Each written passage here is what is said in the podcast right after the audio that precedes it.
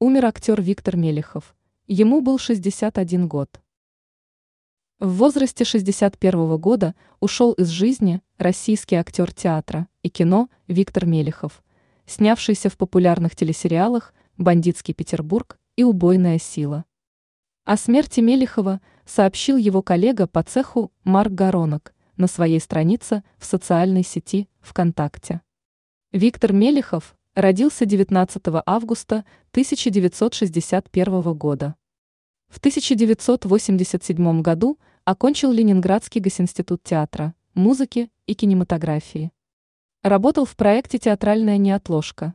В 2003-2008 годах вел цикл детских передач на одном из петербургских телеканалов.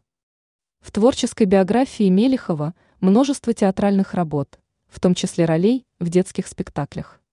Также актер принял участие в более чем 60 и кинопроектах, в частности, в «Улицах разбитых фонарей», «Бандитском Петербурге», «Агенте национальной безопасности», «Убойной силе».